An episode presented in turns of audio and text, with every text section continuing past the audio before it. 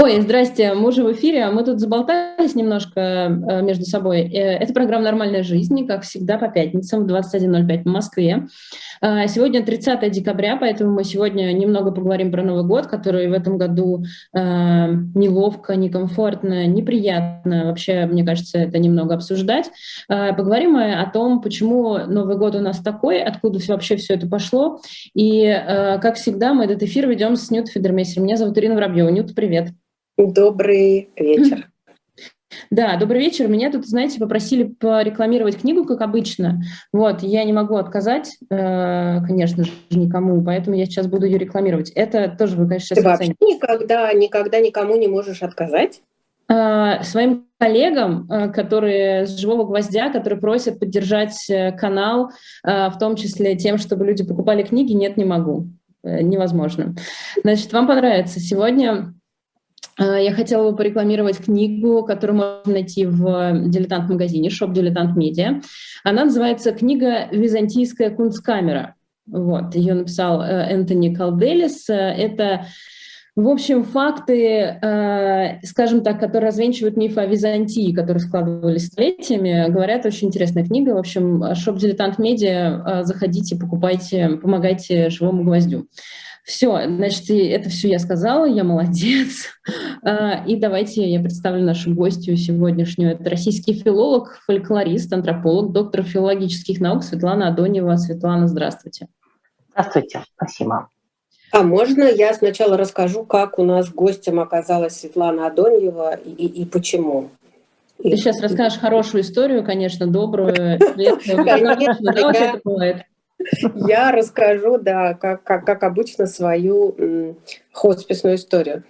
Э, моя подруга, которая у нас была на прошлом эфире, Катя Таранченко, директор э, организации «Перспективы», попросила меня поговорить с ее сотрудниками, которые работают внутри психоневрологических интернатов и работают в отделении с самыми тяжелыми, самыми слабыми людьми, которые в том числе и в результате пандемии, но и до пандемии тоже, как и в хосписах, достаточно регулярно и часто умирают. Но только умирают совсем не так, как в хосписах. Они не имеют, как правило, родственников, близких друзей, умирают в одиночестве, в... иногда их отправляют в больницу, и они умирают там в больнице – и вот она мне сказала, что мне сложно с координаторами. Координаторы, которые работают в отделениях от фонда, они не готовы морально заниматься похоронами и провожать этих пациентов. И говорят, что не-не-не, мы пришли работать живыми, мы пришли расцвечивать их жизнь, а после того, как они уходят, мы не хотим. И вот Катя попросила, чтобы я э, прочитала там лекцию, потому что в хосписах у нас есть такое правило, что пациент остается нашим пациентом даже после того, как он умер, и у нас медсестры работают с телом а, сами и встречают родственников, и с родственниками могут поплакать. Это была лекция единственная в моей жизни, к которой я по-настоящему готовилась. Готовилась я к ней три месяца, перелопатила кучу всякой литературы и вообще впервые узнала такой термин «ритуалы перехода». И вот в этих ритуалах перехода я познакомилась уже с э, трудами некой Светланы Адоньевой, которая очень интересно писала а, про эти ритуалы, про то, как это вообще выглядит. И я, конечно, заинтересовалась. Оказалось, что ритуалов перехода великое множество. Это вовсе не только смерть и рождение. Это и в первый класс пойти с гладиолусами, и, собственно, из старого э, года перейти в новый. И куча всего. Из понедельника начну новую жизнь. Это, наверное, тоже какой-то ритуал перехода. А, а потом нам, э, мне посчастливилось познакомиться лично. Уже не помню, как мы вышли на этот разговор, но почему-то вот на этой личной встрече, плавно переходя э, от ритуалов перехода и от ритуалов прощания к каким-то другим ритуалам, мы вышли на Новый год. И я услышала про Новый год то, что совершенно не хотела слышать. Э, и мне все совершенно не понравилось, но мне было ужасно интересно э, про то, как, как это вообще с нами случился, этот праздник. А, и надо сказать, что я довольно долго Иру говорила, уговаривала вас позвать. Она говорила, зачем нам антрополог? Что мы будем делать с антропологом и нормальной жизнью? Как вообще, как это все состыкуется? Но мне кажется, что поскольку, поскольку ритуалы перехода – часть нормальной жизни, а, и для нас, для всех, Новый год – это часть нормальной жизни. И узнать про эту нормальную жизнь, какие-то факты, которые не являются а, для всех людей ну, таким повседневным знанием, да, это просто вот жутко интересно. Из чего, собственно, сложилась наша вот эта нормальная жизнь. Вот такая у меня прелюдия. То есть ты в этой прелюдии сдала меня с потрохами, э, Э, молодец, молодец, я тебя поздравляю. А я Вы еще... коллега. Угу. Это просто, чтобы наша аудитория понимала, Нюта мне мстит, потому что я каждый раз ее прошу отложить телефон, э, значит, э, помнить, что нельзя перебивать человека в зуме, ну и так далее. У нас такие классные отношения. И еще помнить, что я не лектор, а интервьюер, что я должна не рассказывать, а спрашивать. Но у меня очень хреново это получается пока. Э, мы хотели в начале программы поговорить про наши Новые года, про то, как мы помним Новый год и какие у нас традиции с этим связаны. В этом смысле у нас будет два вопроса к нашим зрителям, то есть к вам. Э, второй от, от Светланы я озвучу позже, он совершенно чудовищный, конечно, и швыряет просто в такое прошлое, ужас. Вот. А первый — это расскажите про какие-то вот, э, может быть, эпизодические традиции вашего Нового года у вас дома, у вас в семье или вообще, или где вы его э, привыкли отмечать, потому что мне кажется, что нас с детства учат, что Новый год — это семейный праздник. И как-то даже, я бы даже сказала, с давлением учат. Э, что вот только в семье надо Новый год встречать. Никакие там друзья, пьянки, рестораны, там вот это все, это, это не надо делать. Это вот только семейный праздник. Вот. И с этим я помню, например, когда я была маленькая, э, наши семейные Новые года, когда я прям совсем маленькая была. Э, то есть я не должна была досиживать до полуночи. Да? Э, значит, нас просто, ну, кормили, отправляли спать. Я вот помню так. Было ужасно обидно. Ужасно обидно. Вот. А потом, когда стала взрослой, э, то, конечно, э, поняла, почему они так делали, потому что всем нужен был Новый год, э, желательно без детей. Вот. Но мне кажется, что это травма, которую я пронесу через всю свою жизнь. Вот примерно так у меня Новый год всегда был с едой тебя укладывали спать, и вся тайна происходила без тебя. А подарки ты получала утром первого или вечером тридцать первого? 31-го. Ну, иногда раньше вообще даже. Знаешь, вот этот вот подарок, это тебе на Новый год. Мы купим тебе куртку зимнюю новую, это тебе на Новый год. Ужас. Да. Ужасная история. Да, и ты в Новый год такой, а, куртка же, точно, да, было дело. Нет, нет, ну в смысле, я в этом смысле не хочу жаловаться, у меня прекрасная семья, и они очень меня любят, вот. Но какие-то вещи, э, мне кажется, что они как-то не очень были. Так, кто следующий? Только что придумала тему для еще одной передачи. Можно я скажу? Она вообще не про Новый год, но у меня вот такое ассоциативное мышление. Пожалуйста, давай сделаем передачу про нормальную жизнь, когда у ребенка НУРЭС. Знаешь, Нют, э, я тебе вот таким образом отвечу. Вы меня простите сейчас за длинный ответ, но я все равно так отвечу. Не так давно э, в, на одном мероприятии ко мне подошел очень известный в России актер, которого я обожаю просто. И он подошел ко мне и сказал, Ир, а, а можно спросить, почему ты такая серьезная на своих вот этих эфирах с Ньютой? Я говорю, в смысле? Он говорит, у тебя лицо вот это все время, вот это вот, ты все время такая вот. Э, я говорю, слушай, ну темы такие. Э, как я буду вообще вот это вот делать, да, лицо? Он посмотрел мне внимательно, сделал паузу и сказал, обманывай. Так вот, Нют, мне так нравится эта, эта твоя тема, просто супер вообще. Ну, я тебе говорю, это классная тема, потому что куча семей живут у детей НРС, знаешь, как и детям, и родителям сложно. А этого очень много. А, а как это связано с Новым годом, я потом расскажу. Молодец. Светлана, какой у вас был Новый год в детстве? Что вы помните? Из травм. А, ну, может быть, не, не, не из травм, но э, я как раз а, думала о том, что а, очень важно в отношении Нового года проговорить некое специальное детское.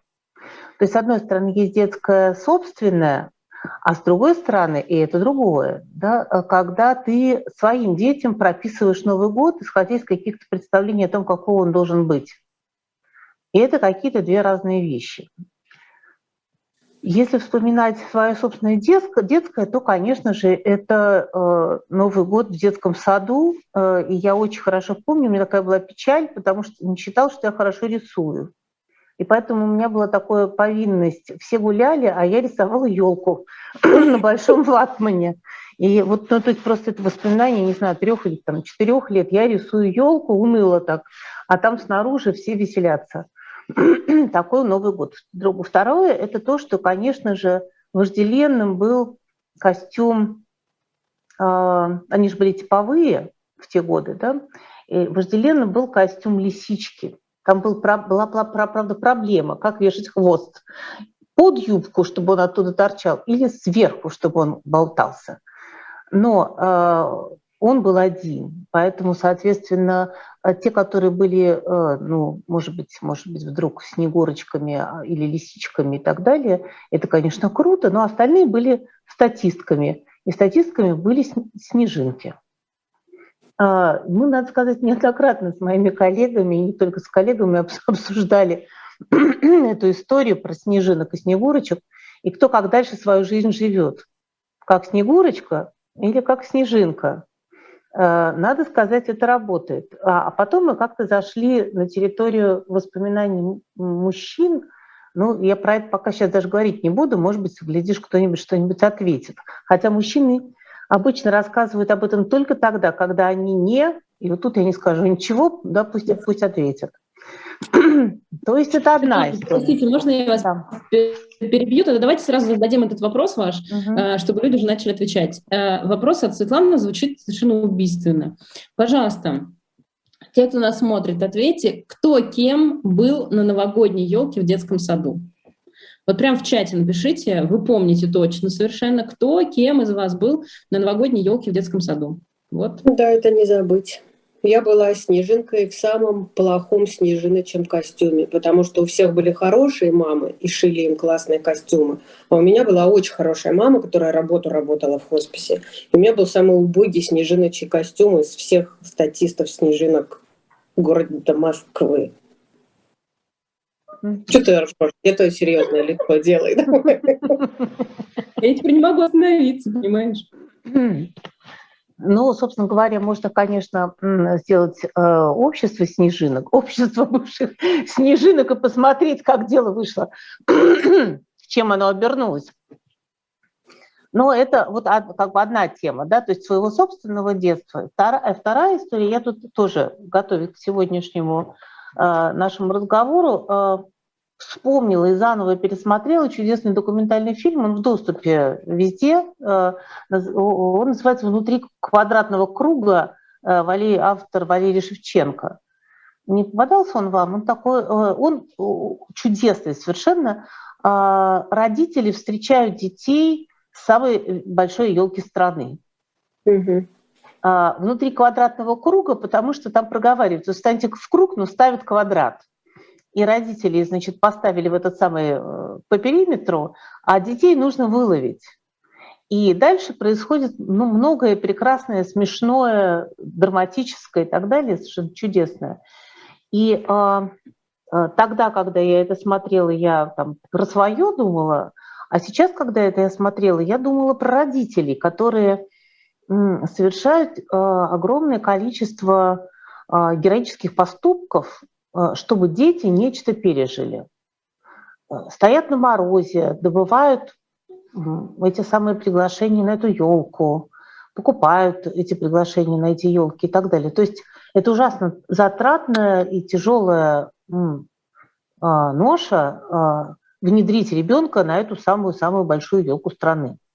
Зачем они это делают? Вот вопрос. Да-да-да, Ирина, пожалуйста. Да, да, перебью, потому что вот вы вот все очень правильно говорите, но я была на такой большой елке в первом, по-моему, классе или во втором, и я из всей этой елки помню только вот этот квадратный круг, потому что мне казалось, ну, мы маленького роста, а родители э, большого же роста, и тебе кажется, что тебя гонят по этому кругу с очень высокой скоростью, ты не успеваешь смотреть вверх и искать среди них э, лица родителей. Я вот это помню, а что было на елке, вообще не помню.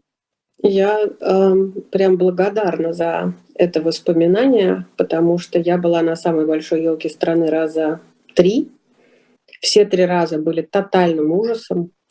Все было огромное. Огромный Дед Мороз, страшный, огромная, страшная Снегурочка, огромная елка, просто как Останкинская башня. и это все было очень большое, и почему-то нужно было жестко быть разлученным с мамой, то есть мам не пускали.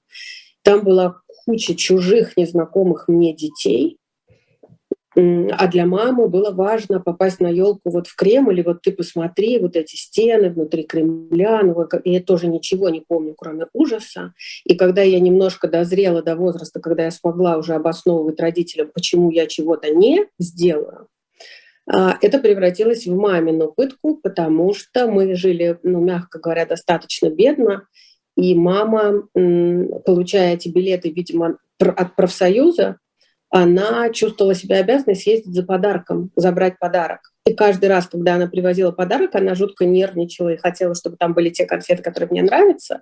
И каждый раз чуть ли не со слезами рассказывала про дикое унижение, которое надо пройти, чтобы получить этот подарок, если ты подошел к столу с другой стороны, не стоит, откуда выходят те, кто был на елке, а вот такие халявщики, которые подарок хотят, не отмучив ребенка гигантским Дедом Морозом и елкой. Ужас. Спасибо, Светлана. Ну, мы нечто распаковываем. Да. Нечто да. распаковываем. Да, Давайте дальше. Угу. Ну, давайте тогда я прочитаю, что пишут наши зрители э, в чате в ответ на вопрос про э, костюм, например. Э, и тут есть некоторые прекрасные вещи. Значит, э, Валеркин пишет, костюм зайца, тире, колготки на голову со вставленными в штанины картонками. Значит, Ольга пишет, она была снежинкой и рада была зайкой. Эм, значит, Татьяна Снежинка в красивом костюме. Э, кто-то никогда не был на елке. Гена был уже, уже был Бэтменом. Э, дальше зайки, снежинки идут. Э, вот Мария... Гена просто молодой, шибко Гена. Бэтменом он был. Сколько ему лет вашему Гене? 25? Ну, Мария пишет, вариантов праздничных костюмов для девочек в садике в Сибири было только два. Снежинка или конфета. Мама шила прекрасно. Татьяна, снежинка, запятая, внимание, медведь. Значит, Марат 45 лет был зайцем, но он уже писал нам. А, Ирина, Снежинка, Ромашка, Шахматная королева, хозяйка Медной горы. То есть прям там нормально было, между прочим. А, в общем, там много всего. А, и не то чтобы... А, вот Валентина пишет, Снежинка в страшном платье из марли. Короче, все помнят. И у меня вот эта медицинская марля была, что родители, видно, воровали в больнице. Да, у меня почему-то, ну, у меня вот одно воспоминание плохое, э, это мои родители были в командировке, поскольку папа э, переводчик, и один из новых годов я встречала в Ливии. И там вот для, для детей, э, значит, в, не знаю, видимо, в посольстве был тоже дет, детский праздник, я была красной шапочкой. У меня был классный, как мне казалось, очень классный костюм, но тогда самой страшной травмой был, конечно, Дед Мороз, потому что он был совершенно ужасен, раздавал чудовищные совершенно подарки. А в школе, когда я уже училась в школе, ну это был, ладно, класс, наверное, пятый, может быть, шестой. Ну, то есть я еще ребенок, но уже не маленькая. Я была Гердой в большом спектакле на английском языке. Вот, я была Гердой, и это было самое крутое. Ну, это круто. Да, потому что я знала весь спектакль наизусть, все роли за всех людей. Я могла просто одна это делать. Вот, это было круто. Я не помню ни Снежинки, ни Зайцев, ничего вот этого просто в моей голове не осталось, хотя, скорее всего, так и было. Можно, можно я еще пораспаковываюсь? Вот кроме страшной снежинки, у меня был один Новый год, который организовывала Зоя Светова. А, это мама всех детков. Мы вместе ходили в одну воскресную школу церковную. И она делала рождественские, рождественско-новогодние спектакли. Я тоже была зайцем. И мне было обидно, все были важные роли. Ну, там, Волхвы, знаете, Мария, Христос, вот это все. А я зайцем, его даже в Библии не было, а меня, значит, зайцем сделали. И у меня был у моей сестры свитер белый, и моей сестры э, белые колготки. И колготки все время не, не на башке, они были на ногах. И они все время с меня сползали. И я очень переживала, что у меня, значит, обтянутая колготами попа, короткий вот этот свитер, и колготки сползают. Вот. И еще э, я была из 12 месяцев в спектакле «Принцессой капризной». И мне было обидно, что я не была такой капризной, как эта принцесса, а мне все время училка говорила, ну ты можешь капризно требовать э, подснежники? А мне так неловко было эти подснежники требовать. Вот. Ну, в общем, какие-то не самые счастливые получаются воспоминания, слушайте, о Новом Годе. Зато ребенок мой, однажды, когда я ему сказала, слушай, этот подарок Деду Морозу заказывать страшно дорого. Ну, как бы подумай о Деде Морозе, ему же тоже они не так просто, они достаются, эльфам зарплату платить туда-сюда. И, в общем, он написал письмо и повесил это письмо на елку, и у меня так, у меня аж сердце кровью обливается, потому что он в письмо вложил все накопленные деньги в конверт, заклеил и написал, Дед Мороз, пожалуйста, там я хочу вот это, вот тебе в помощь от меня деньги. Это Левик, у меня вот старший сын такой трепетный был.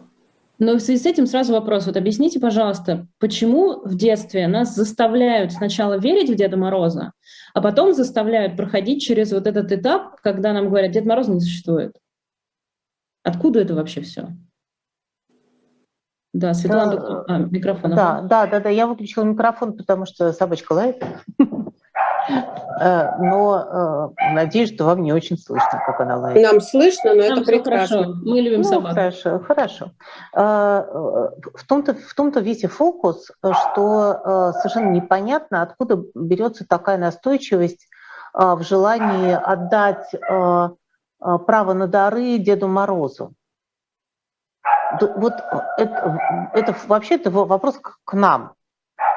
Да, нам зачем нужно Э, Нют, вам, зачем вам нужно было не самой, честно сказать, я тебе подарю подарок на Новый год, и вот как могу, так могу, да, а ввести, ввести эту посредничающую, фигу, посредничающую фигуру. Этого ничего нет ни в какой дореволюционной традиции. Это все совершенно наш такой прекрасный новодел. Но ясно, что этот новодел имеет дело с какими-то очень глубинными вещами, которые мы хотим, чтобы, а, чтобы наши дети разделили с нами. Некие важные вещи, которые за этим стоят. Ну, я понимаю, что я даже никогда про это не думала, зачем мне нужно, чтобы ребенок верил в Деда Мороза, чтобы был посредник. Как-то я тоже так же росла, каждый раз боялась этого Деда Мороза. И каждый раз знала уже с очень маленького возраста, что это все равно делают родители. Мы с сестрой заранее находили подарки на антресолях, там где-то в, кровати спрятанные. Но мы почему-то все играли в эту игру. И для меня один из самых потрясающих мультиков, которые я люблю, и, и, и я в него верю, и он меня вылечил, это «Полярный экспресс», где Дед Мороз есть у тех, э, кто в него верит, и колокольчик звенит для тех, кто верит в то, что он звенит. Вот. Э, наверное, верить в чудо надо, но я, правда, даже не задавалась этим вопросом, к сожалению. Мне кажется, что вы сейчас как раз и ответили.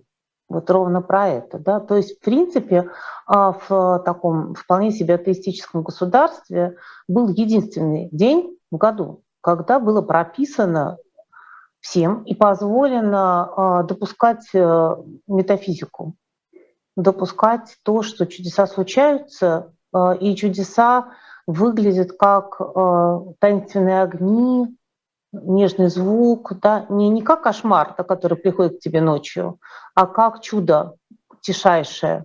Собственно говоря, рождественское, конечно же, да, это рождественское чудо, которое было странным образом попущено и а, опять-таки, я говорю так, как я думаю, да, у меня нет доказательств к тому. Но кажется, что э, Дед Мороз это такой специальный, как это, симулятор, который позволил иметь дело с чудесным и с подателем даров. То есть потому что откуда-то дары приходят, они происходят, приходят не из этого мира. Да, и, э, а у нас был только один мир, единственный, никаких других было иметь не положено.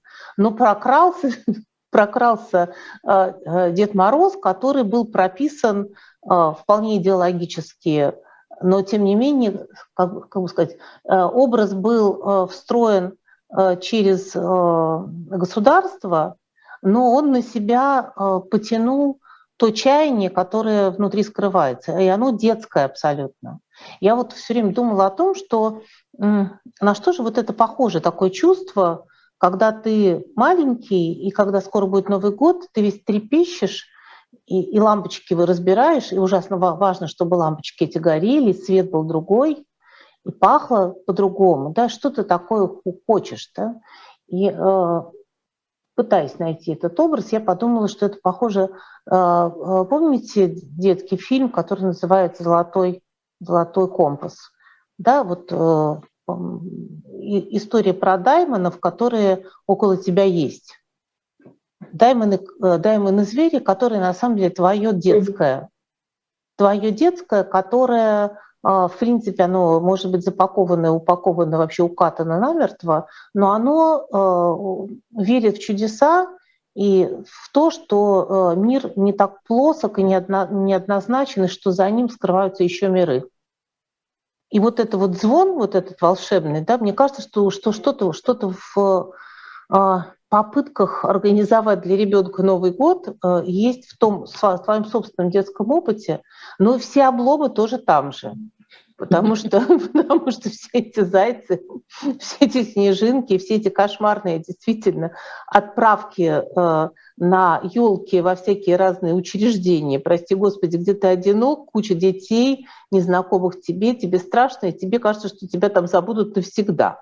Да, и никогда, и никогда не найдут, и ты останешься в этом ужасном пространстве, в котором как раз никакого чуда нет вообще совершенно. Да. Я правильно понимаю, Светлана, что Деда Мороза придумали в Советском Союзе?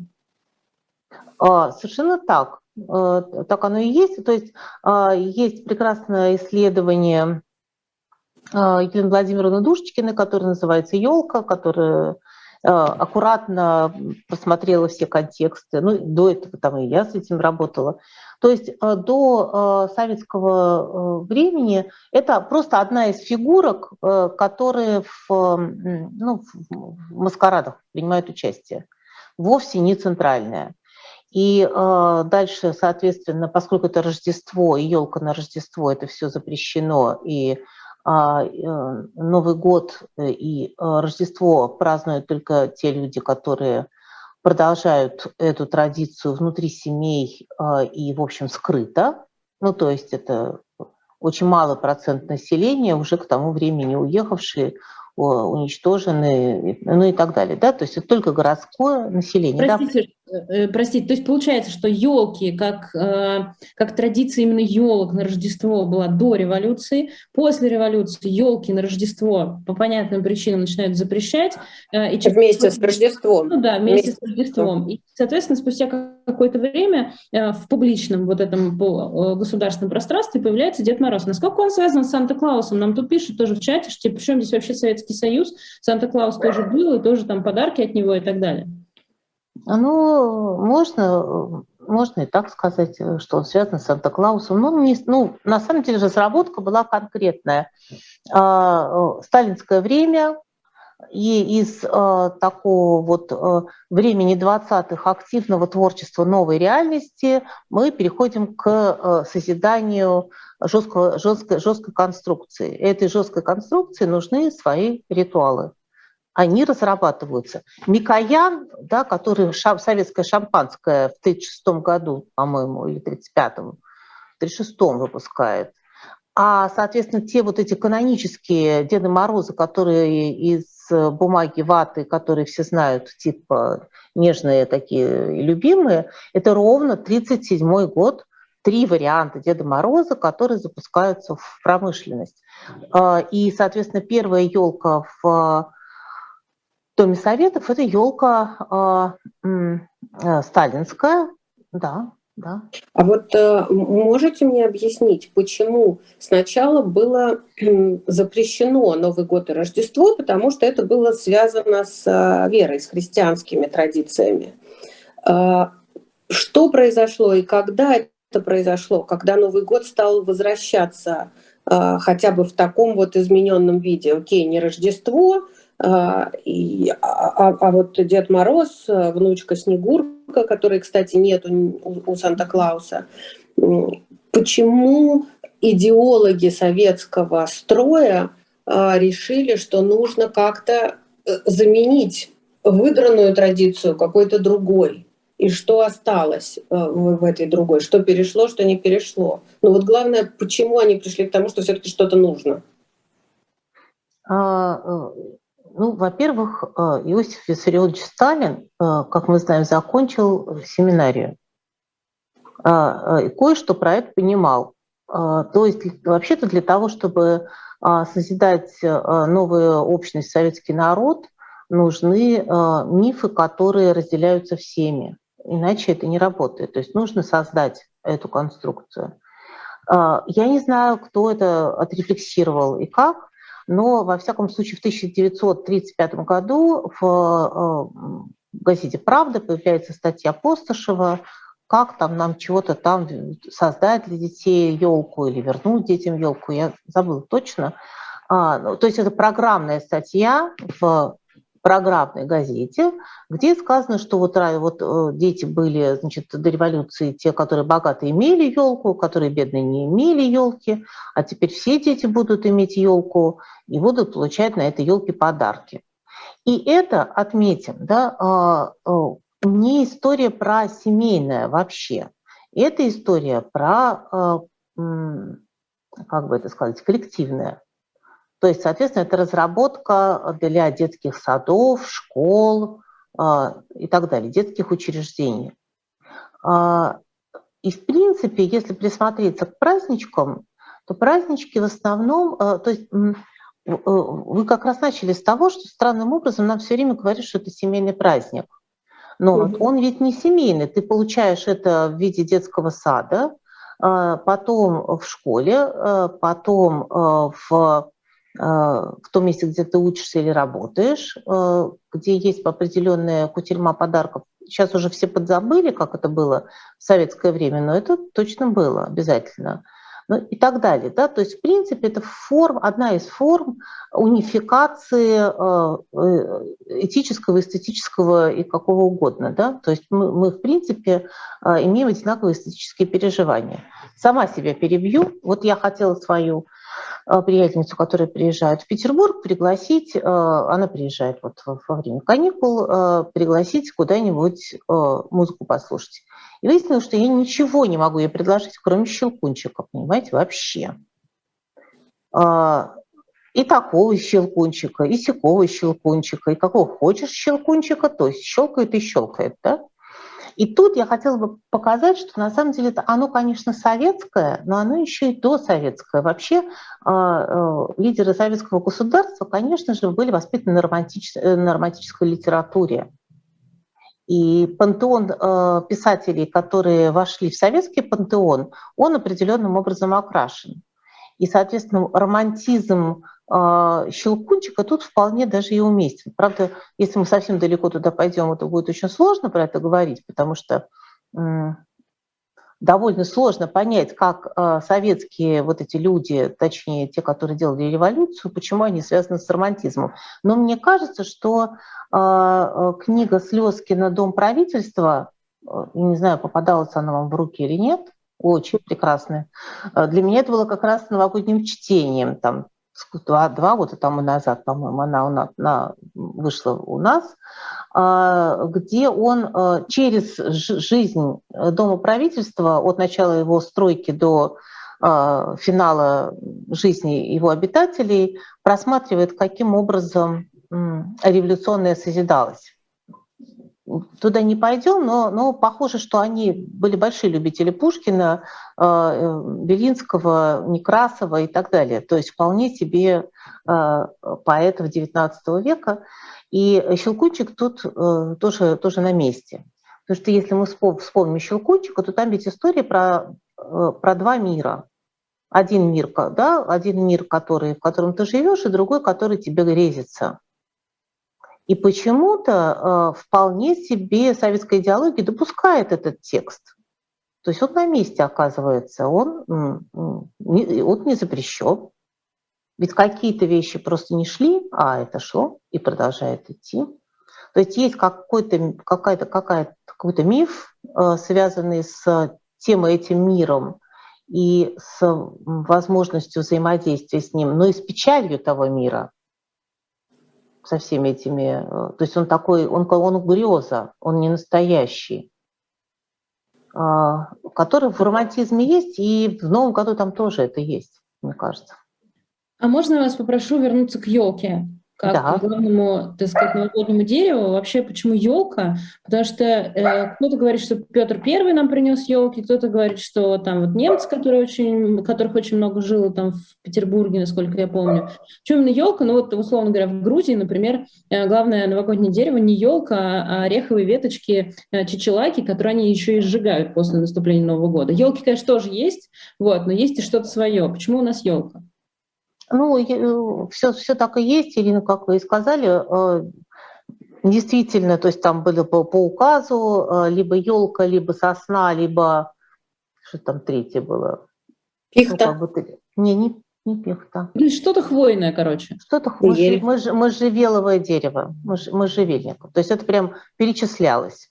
Да, что таким образом можно украшать дома и, и так далее и тому подобное. И действительно оно а, так и существует. Но, разумеется, это исключительно а, такие э, господские э, праздники, большие, ну, ну, в том смысле, что это придворные празднования, да, никаких, никаких елок нигде не стоит. А, соответственно, 30-е 40-е годы XIX века – это городские а, домашние елки, преимущественно действительно немецкая традиция, так же, как и веночки, это протестантская традиция и так далее. И а, первая публичная елка была устроена в 1852 году в Екатеринговском вокзале, если не ошибаюсь. Вот, ну, то есть вот опыт публичной елки. Угу. А, а так это, это городское и, соответственно, весьма сословное. Но поскольку это модно, то, значит, соответственно, и люди попроще тоже устраивают себе, если средства имеют, такого рода вещи. А, ну, например, э, судя по газетам 30-х э, э, годов петербургским 19 века, можно было себе заказать вертеп домой. Что означает, ну, в смысле, приходили с ящиком, с вертепом, пели песни, что означает, что была такая услуга. Но не Дед Мороз приходил, да? То есть приходили вертепщики, которые пели а, рождественские а, псалмы и канты, да, и показывали вот это представление про Ирода. То есть, значит, что детские праздники были, да, и для, для детей что-то устраивали, но это ну, определенный слой, да, довольно тонкий, да, и, соответственно, это... Да, а, можно? Вот в Рождество была традиция, естественно, службы, Э, люди ходили на службу, и э, была традиция одаривать э, тех, кто не мог себе это позволить. Были рождественские колядки, были гадания. Что-то из этого осталось, ну вот в деревнях осталось. Но мне интересно, а как это стало интересно вот после разговора с вами, а почему и как появились традиции, которые нам сейчас кажутся абсолютно незыблемыми, а ведь они не могли быть давно, они не, ну, не, не откуда-то оттуда пришли. А, то, что у нас есть а, необходимость включить телевизор, послушать обращение президента, а, выслушать бой курантов, а, чокнуться бокалами с советским шампанским. Э, даже у кого-то есть вот эта традиция написать желание, успеть его замотать, сжечь, там, кинуть пепел в бокал, ну, в общем, всякая еще разная ерунда. Но вот такие ключевые вещи, как э, новогоднее послание на фоне Кремля, куранты и традиционный стол, и, и самый такой народный фильм новогодний э, с легким паром, где обязательно есть, конечно, оливье, и, и мандарины на столе, и шампанское, и все мы это видим. А, вот это когда появилось, и почему в этом была необходимость, в этих символах? Это при, приблизить власть в каждый дом? Не понимаю. Ну, то есть я хочу увидеть в этом значение. Я думаю, что здесь есть две вещи. Вот одна вещь – это синхронизация. То есть у нас, во-первых, э, центр и периферия. Я есть периферия, а та центр. Это важно, да? То есть а, ведь если э, что-то как-то по-другому устроить, если ничего не включать, то ты и есть центр, да? Ну, это одна, одно наблюдение. А, это так грустно.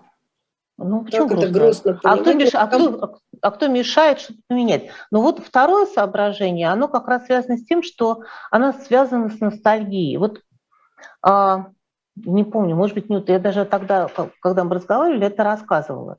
Вот сидят студенты первого курса передо мной, там 50 человек, они приехали, ну, вся территория России, да, Петербургский университет, отовсюду люди.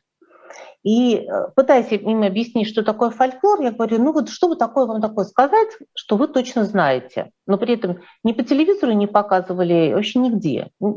Непонятно, почему вы все это знаете. Я говорю, вот, например, вышел месяц из, и дальше 50 человек скандируют с вариациями. У кого ежик, у кого-то еще-то, но знают все. Я говорю, а теперь смотрим. По телевизору не показывали, книжки не читали, а, отче наш, как отче наш не заучивали, а прошивка полная. То есть мы просто прошиты этим, да? Это наше все. Отче наш знают не все 50, а вышел месяц из тумана, вынул ну, ножик, ножик из кармана, кармана буду резать, буду... знают все. Вопрос, это что такое? Собака недоумевает просто. Что это такое? Пошла проверять, да. Я подозреваю, что то, что приходится на твой слабый детский, или не слабый, а наоборот очень впечатлительное поле внимания, оно размечает это поле. То есть у тебя уже, э, как это, география, топология простроена определенным смысловая. И тебе этого хочется как подтверждение того, что мир незыблем, ну, то есть телевизор появился, вот я родилась в 63-м году, а телевизор у нас появился, по-моему, в 66-м в доме или в 67-м. Соответственно, но он появился, и, соответственно, я живу с ним и со всем тем, с чем, ну, со, с чем все проживают. Да? И он тебе несет центр, и он тебе несет э, ощущение главного центра в тот день, который ты ждешь как день проявления чуда. Неужели это не вывод, который мы сейчас делаем, а принцип, который был заложен идеологами, как сейчас сказали бы политтехнологами? Это прямо э, технология, влияние на периферию? Я не знаю. Не могу вам сказать. Не знаю. Я, я бы сказала, тут, мне кажется, что тут по-другому немножко работает. То есть, э, э, скажем так, идеология может предлагать тебе определенные программы но у тебя есть возможность брать эти программы или воспользоваться другими программами, да, и жить как-то по-другому, потому что есть, кроме тех, которые тебе их поставляют, еще кто-то, если они есть, когда ты маленький. Что-то я не, не, ну, как-то думаю, что э, э, Алексей II который родился в Литве, если, не, если я не ошибаюсь, да, у него были другие детские программы, и он был свободен от этих программ. Так же, как от этих программ был свободен Лихачев, который явно родился в другой семье. И неспроста, как мне кажется, очень видны люди, которые выросли в других программах, потому что дедушки, бабушки и прадедушки и прабабушки нечеловеческими усилиями э, их э, огородили, дали им еще что-то. Потому что, в принципе, когда ты маленький, к тебе приходят сны, э, видения и разные демоны, и разные страшилки, и нужно, чтобы тот старший, который рядом с тобой, сказал, это не страшилка, это просто ангел-хранитель к тебе приходил, и то-то, и то-то. Да? Потому что нужно, чтобы то, что ты переживаешь, получило какое-то объяснение. И это объяснение э, идет от авторитета. Если тебя сдали маленького на елку в Дом Советов, а там пришел страшный Дед Мороз, а тебе же родители сдали и отпустили. В принципе, первый раз. Они так тебя контролировали, контролировали, а вдруг перестали и отдали посторонним страшным взрослым людям неведомым. И мы проделываем эту историю, и это, конечно, ситуация инициации, как мне кажется. То есть куда-то происходит инициация. И я не думаю, что это в культ Деда Мороза происходит инициация. Я думаю, что э, там что-то еще происходит важное. Ну, не знаю. Культ массовые мероприятия. Да, я тут, э, э, во-первых, в нашем чате зрители пишут, что считалки, про которые мы вот говорили чуть раньше, а, это из детского сада. И это что вот якобы даже воспитатели сами, собственно, ну, взрослые, старшие, сами знают, тому и учат. Ну и так вот из поколения в поколение, видимо, эти считалки. Плюс в детском саду, я так, если правильно помню, ну или во дворе, мы учимся вот это вот, э, значит, цуефа, вот это, да, тоже, которое вообще никак не выгнать из головы, оно просто у всех по-разному звучит. Так что это, наверное, все-таки вот оттуда примерно идет. Ну, по телевизору, наверное, не надо. Кто-то же это должен был первым начать, а воспиталка в детском саду откуда знает про вышел месяц из тумана? Ну, это вопрос. Можем, Я... можем поручиться, сейчас скажу, что у воспиталок в, в программе их, у них есть эти методички, да. не, этой считалки нет. Ну да, да, да, да. А, я хотела еще вас спросить вот о чем. А, я не знаю, может быть, э, в каком-то году, в общем, а, или, может быть, это было всегда, когда я была маленькая, мы всегда знали, какой будет следующий год. То есть год дракона, там, петуха, лисы, не знаю, там, зайца и так далее. Это вообще что такое? Это вообще, это, это у нас откуда вообще берется? Что за язычество-то такое? И, э, Ирина, это как раз говорит о вашем возрасте. Потому что, э, потому что это абсолютный маркетинг начала 90-х. Понятно. Продать есть, а для это вас раньше не было?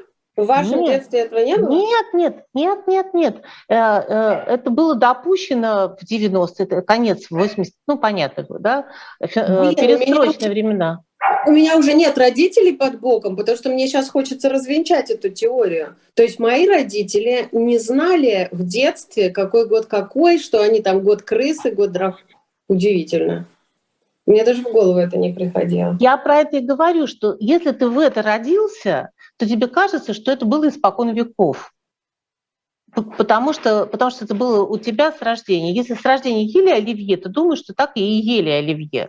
А где же это оливье было достать, если майонез не продавался, а его покупали раз в год там по каким-то карточкам? Не было этого, да, но э, ты естественным образом отправляешь назад до себя то, что ты получил как данность. И в этом фокус, мне кажется.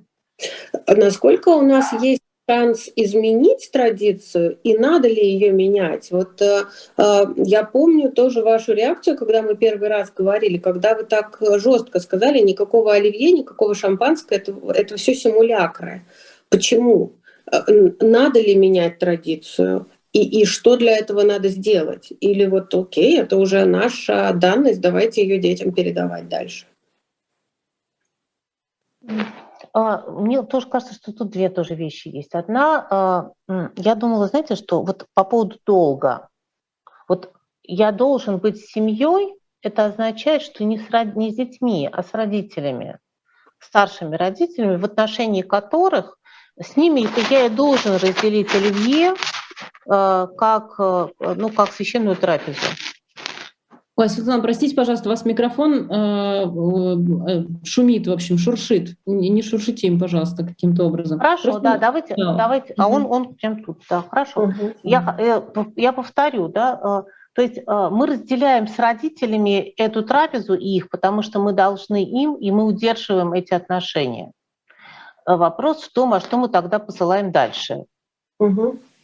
Ну, это, это вопрос выбора. Я в частной беседе, то есть пускай все едят э, оливье, пьют шампанское без, без вопросов, но э, э, мы творцы э, того, что будет э, воспринято детьми как данность.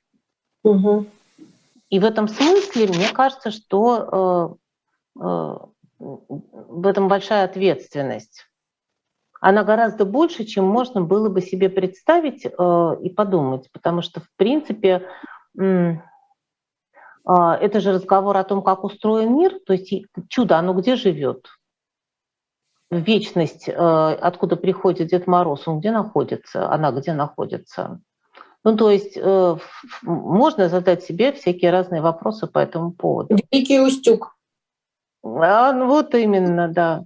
И это поразительно. Это, краси... это очень красивые храмы, невероятные, э, невероятной красоты места, э, удивительная архитектура 18-18 века. Но туда поселили воображаемого Деда Мороза, и, соответственно, это ровно как в том самом квадратном круге. То есть все едут сдавать деньги Деду Морозу, большие, Дорога, кстати, так не построена нормальная, да, то есть едешь ужасным образом.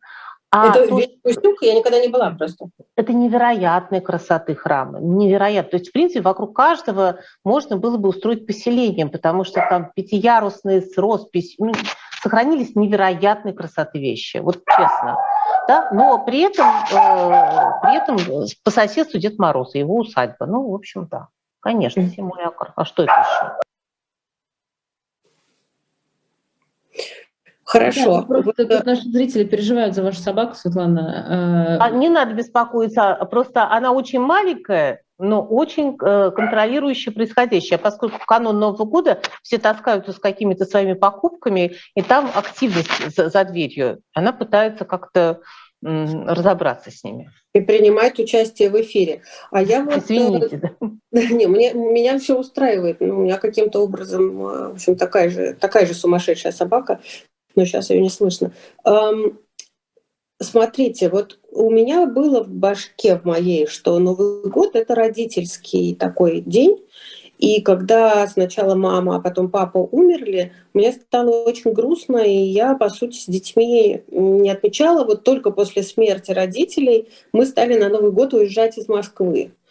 А я смотрю в огромном количестве семей, это традиция уезжать из Москвы, но она же не могла быть традицией давно. То есть это вот как э, э, вот эти китайские разные символы новых лет, да, это уже появилось тогда, когда стали открытые границы, и когда у людей более-менее появились деньги. Ну и еще когда мы выяснили, что, оказывается, можно не самому готовить, а питаться едой, которую приготовил кто-то еще в ресторане где-то. Вот она, получается, сама формируется, эта традиция в каких-то семьях семьях уезжать, но мне очень э, грустно от того, что ощущение, что вот в моей семье, где мой муж и мои дети, что у нас традиция Нового года не сформировалась. То есть у меня она была с моими родителями, а я ничего не передала. Вот э, когда ты лишаешься этой на нормальной части жизни, естественной, Э, что это значит? Не про мою семью, а вообще поколенчески. Страдают люди от того, что у них раз и на, на 15 лет выключился, Рождества не было, а Новый год только через 15 лет появился. Страдают люди от того, что уходит э, что-то важное, знаковое. И в чем это проявляется? Я думаю, что несомненно так, потому что, собственно говоря, а как мы можем э, как мы можем согласовывать и разделять наши ценности. У нас нет другого способа разделения ценностей, кроме как совершения какого-то символического акта. Вот благотворительность – это символические акты в сторону разделения определенных ценностей. Но кроме этого нужно еще как-то глаза в глаза глядеть да, и что-то такое совместно делать. А, в миллионе всяких разных произведений описано, что такое рождественская ночь, э, и что происходит, и как к ней готовятся, и как туда идут, и, и как смотрят на звездное небо, и высматривают ту самую звезду, которая, которая привела э, волхвов. И, собственно говоря, мы вполне себе умиляемся английскими фильмами, где они сидят смешные такие с своими этими коронами – на День королей и изображают этих самых волхвов. Но они сидят да, и изображают, э, они же волхвов изображают, а, делая Я смешные короны. Про, про это не думала. Свет, а что получается, что замена именин на день рождения это то же самое, потому что именины это день твоего святого, да, соответствующий дню Кристин, а, а день рождения это как и Новый год, просто следующий год. Это тоже замена?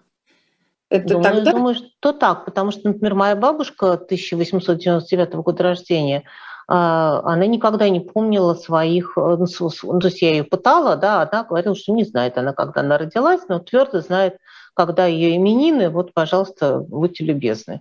Вот, и, и, и, и, и только, да, то есть, в принципе, это норма, да, потому что история про то, что ты общаешься со своим иномирным патроном, и его празднуют. То есть вообще это про небеса, конечно, да, которые либо признаны, да, ну небеса, я позволяю себе так сказать, но можно сказать как-то по-другому, да. Тогда про вечность. Что... Я прошу прощения, э, у вас обеих у нас буквально минутка осталась, давайте две, вот финальный вопрос от тебя. У меня ну, даже не вопрос, а то, ну или вопрос. Получается, что традицию нельзя э, отменить, ее можно только заменить.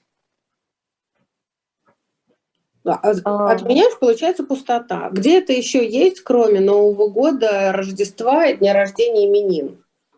Я бы так сказала, у нас есть чувство и чувство и потребность в сакральном и в метафизическом существует. Да? А куда оно будет проявлено и в отношении какого священного случится договор, это самый главный вопрос нашего времени где э, наше священное находится и какое священное мы разделяем. Является жизнь человеческая священной? Является ли э, э, чудо священным? Да? Или где, где живет священное? То есть вот, вот, вот, вот она повестка. Я с вами мудрею, потому что Рождество, Новый год, именины, день рождения, плакальщицы, похороны. А сейчас, когда вы про это говорили, я вдруг подумала э, не новогоднюю мысль про Ленина на Красной площади. О, да. А, да, Ира, прости, у меня просто деле строчки Бродского для конца. Сейчас давай, давай. Когда я просто что у меня, например, вот после сегодняшнего нашего разговора возникло ощущение, что, э, собственно, вот эта советская традиция с Новым годом, э, которая вот до сих пор у нас есть, э, ну вот это все то, все то, что мы сейчас любим, оно как бы вот родилось в Советском Союзе в 30-х годах. И это, в общем, тоже много о чем, ну, много что говорит про нас, как мне кажется.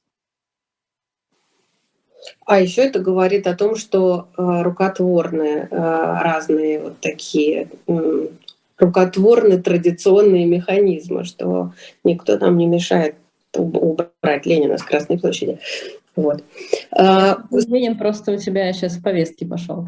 А, Все, друзья, простите, время закончилось. Все-таки 30 декабря наших сотрудников тоже надо отпускать домой. Три строчки Бродского и Светлане огромное спасибо, но строчки в тему, я тебе обещаю. Давай.